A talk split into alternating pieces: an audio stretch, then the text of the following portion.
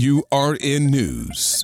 In a turn of events, Representative Jim Jordan has failed to win the House speakership on the first ballot. Despite earning 200 votes, 20 of his fellow Republicans voted against him, while House Minority Leader Hakeem Jeffries won 212 votes. Jordan or any other GOP speaker candidate cannot afford only to lose three Republican votes. The House is now in recess, and Jordan is meeting with members to gain support. Another speaker vote series is expected later, and Jordan is prepared to go through, he says, as many ballots as necessary to secure victory.